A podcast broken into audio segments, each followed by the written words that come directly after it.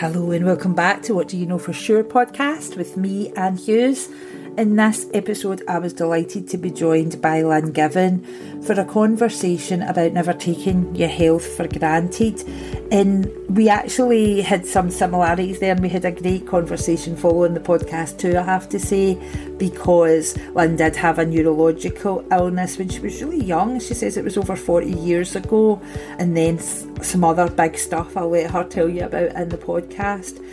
What I really loved about this was that her intention with the book that she's written is to give rebellious hope to others, a phrase I had never heard before but absolutely loved. So enjoy this, it's very wise and it's very beautiful.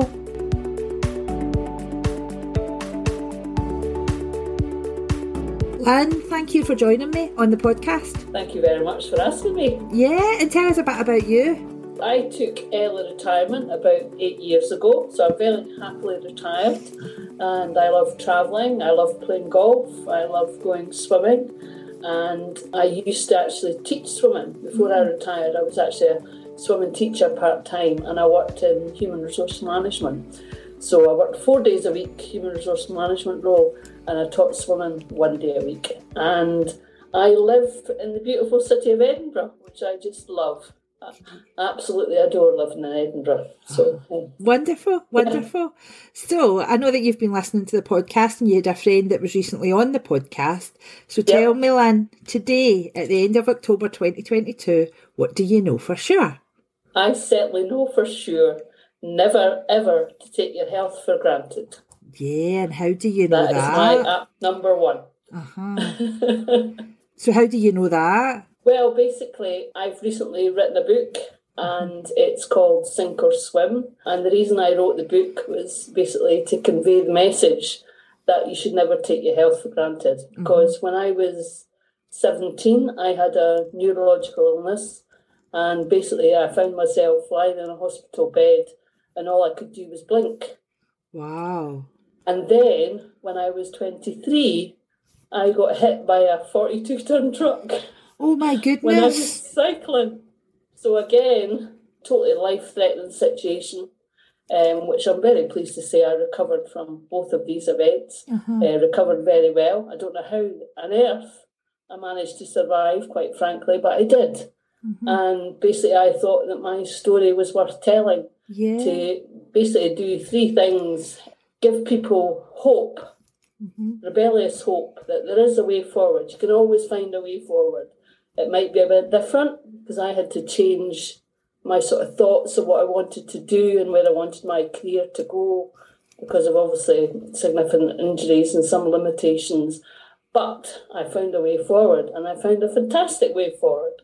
Mm-hmm. And you can always somehow find a way forward. It might not be what you expected, but that's okay. You can take a different path.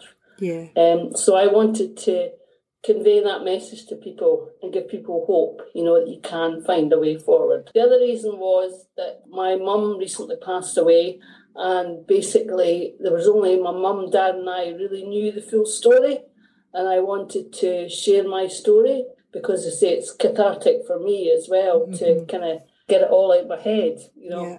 And the other reason to convey why you should never take health for granted. Yeah, and I really resonate with that, having had a brain aneurysm that I had in 2017. So, I, again, on that neurological journey, I sort of share some yep. parts yep. of that with you.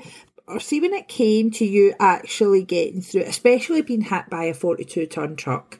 I mean, oh my goodness. how did you like? How did you get past that? Because I often reflect, and I don't know if you've reflected on this, that when something big happens, there is obviously the medical response to that, right? But there's also a very internal response to that as well. Will will it beat yeah. me or won't yeah. it beat me? And so even yeah. again with your neurological illness at 17 years old, you were locked in your head where all you could do is blank. Were you aware then about how important your internal conversation was? I wasn't. I would say at seventeen, I probably wasn't. Uh. You know, um, because you know at seventeen, you just you you have no kind of inhibitions, but you think you can conquer the world. Yeah. you know, so I had no kind of self limiting beliefs. I, you know, I thought, well, mm. when I woke up and I could blink, I thought, well, I'm alive and I know what's going on. So cognitively, I knew exactly what was happening. And I thought, okay, so where do we start for here, kind of thing. And I, before my illness, I'd been a competitive swimmer. Mm-hmm. So I'd worked really hard training as a competitive swimmer. And that was really the critical thing that kind of helped me, you know, because it almost gave me a kind of tick list because I could blink. So that was my starting point. Mm. And then I found very quickly I could wriggle a bit and move a bit. Mm-hmm. And my right side started to recover quite quickly. Um, but my left side didn't, you know, and it's taken a lot of hard work over the years to kind of keep it at its maximum capability. So it was almost like a tick list. I thought, right, what's next? Mm. Right, what's next? Okay, I can blink, I can wriggle, I can move a little bit. Okay, what's next? Oh, I can move my right hand, I can move my right leg. You know, so I kind of got a tick list in my head. And I slowly I began to tick it off.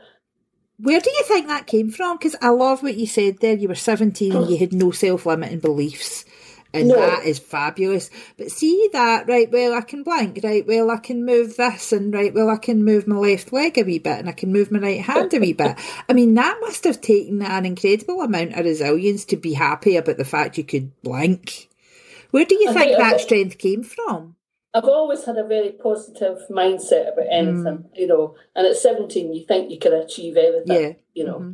I think also a lot of it was my parents. My mm-hmm. parents were very, very positive minded, especially my mum. She was diagnosed as an insulin dependent diabetic at 22, mm-hmm. and I mm-hmm. was only a, I was only six months old. Yeah.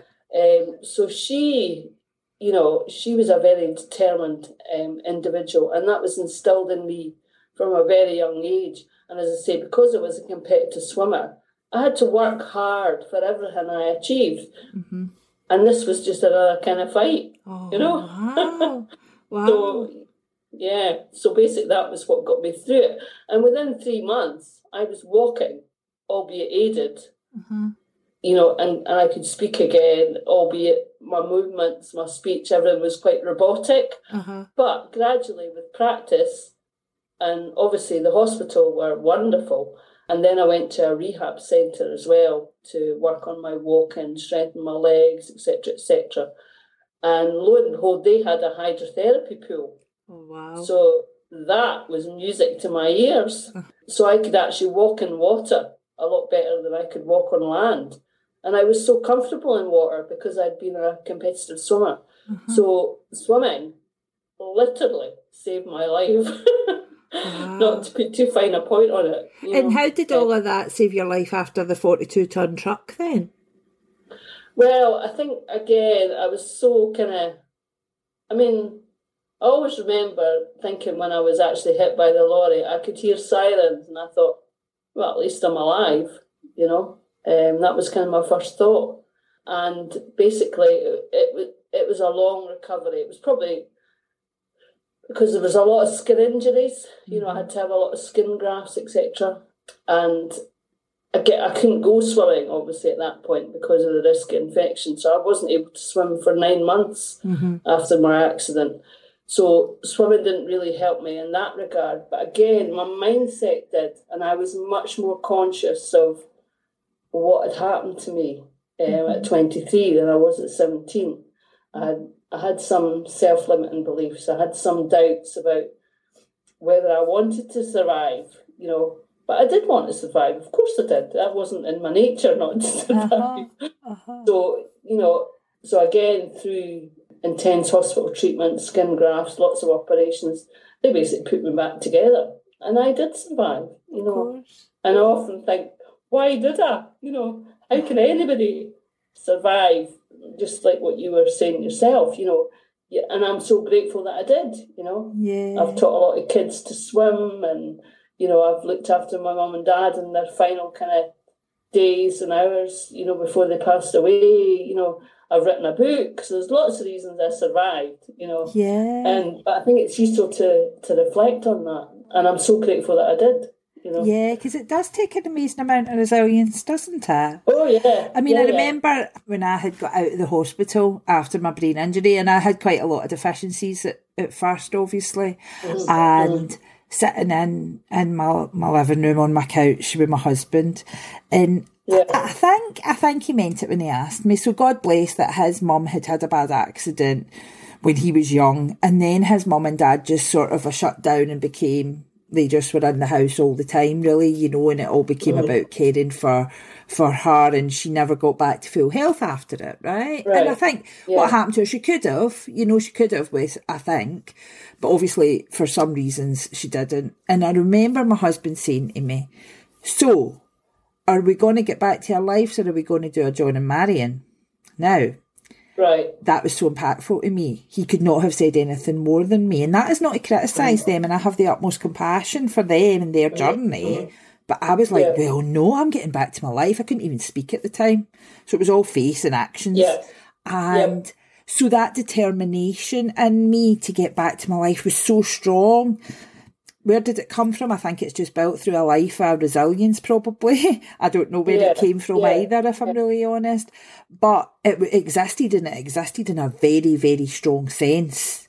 And it was one step forward for me as well. Yeah, well, I think I think that's it. You know, one step, one step at a time. Mm-hmm. You know, and I think when you do face adversity, because let's face it, we all have challenges yep. to deal with in our life, and that's the whole essence of my book.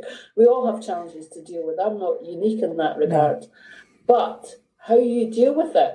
Yes. You know, like for example, medical staff, nurses, doctors, they they did a wonderful job. However, at the end of the day, it was my mindset, my determination that that helped towards my recovery because that's why my book book's called Sink or Swim, because you do have two choices.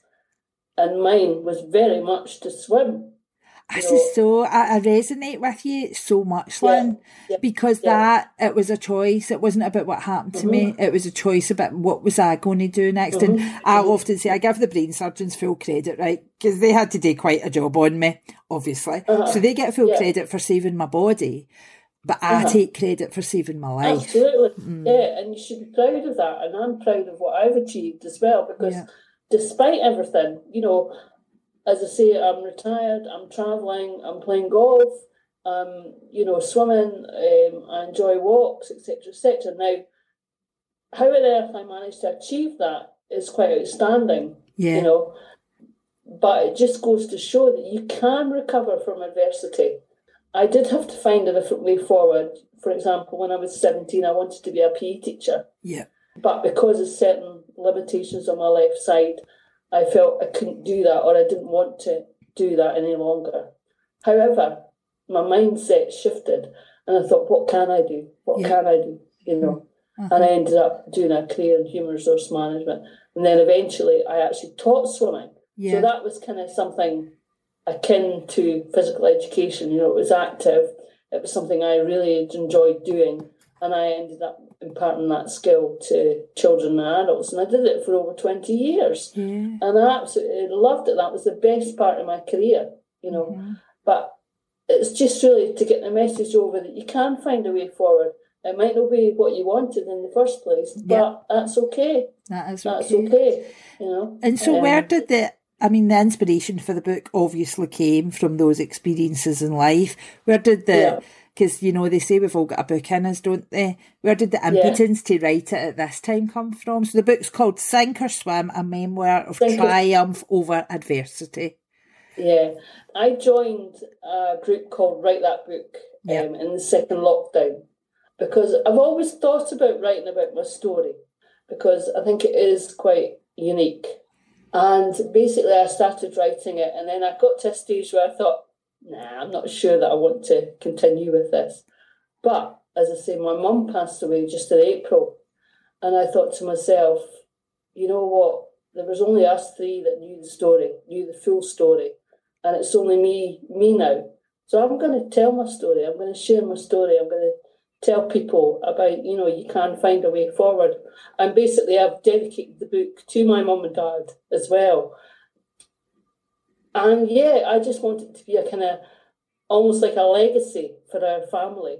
Yeah. Um, you know, and as I say, if I can even give hope to one person, yeah. you know, that they can find a way forward, then it'll have been worth it. Exactly. You know? And I love that idea of legacy because you think of like, you know, my all the stories that my, my dad would tell us and everything. And I can, me and my sisters and my brother can remember some of them, but we don't remember all of them and they just get lost. My kids don't really know any of them.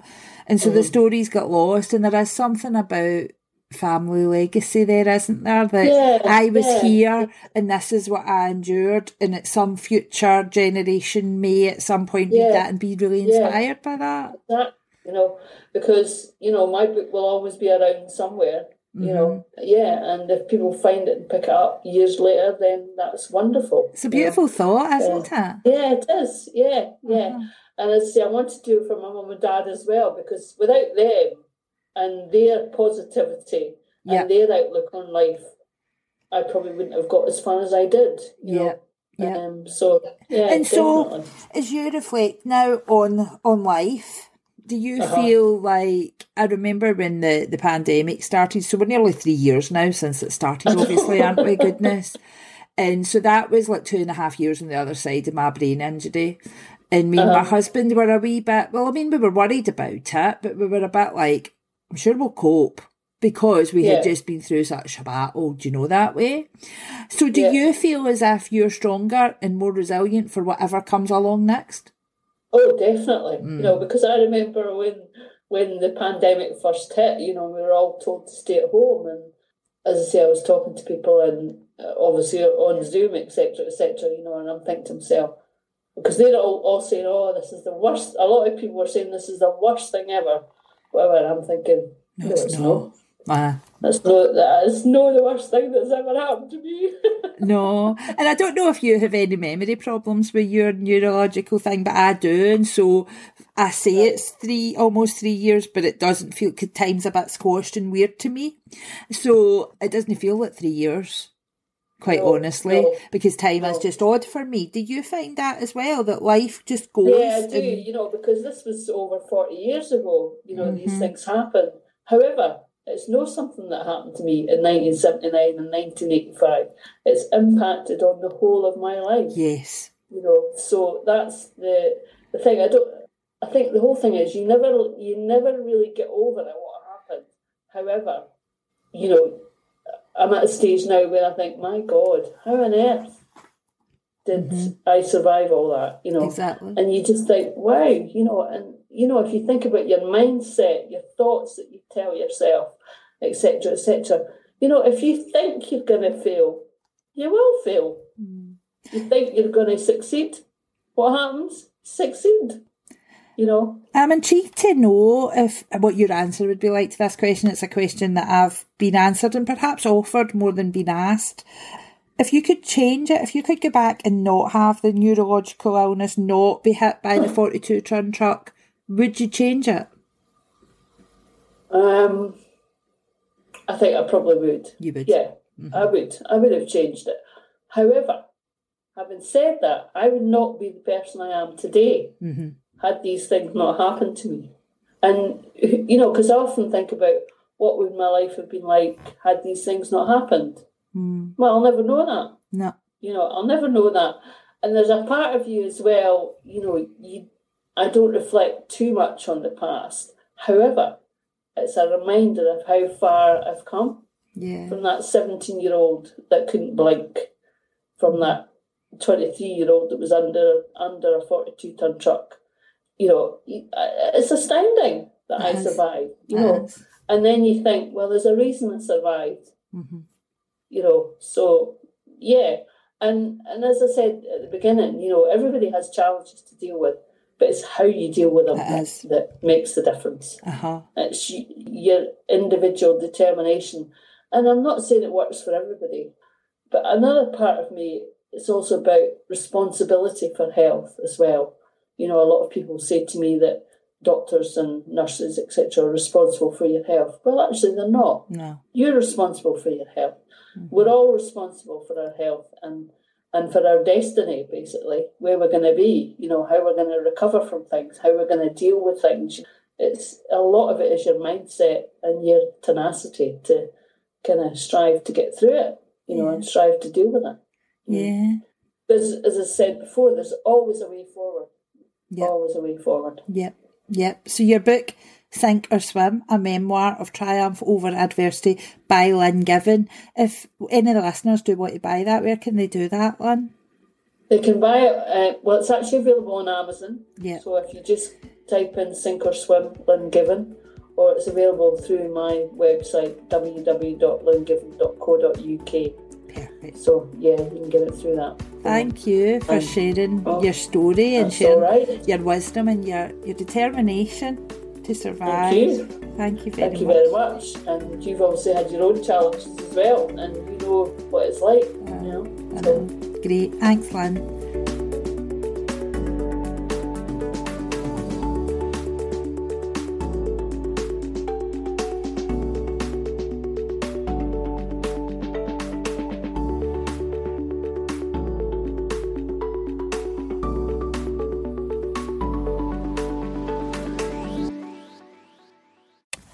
Hello, and thank you for joining me on this episode of What Do You Know For Sure podcast. If you would like to connect with me, you can do that across social media by searching Anne Hughes Ignite.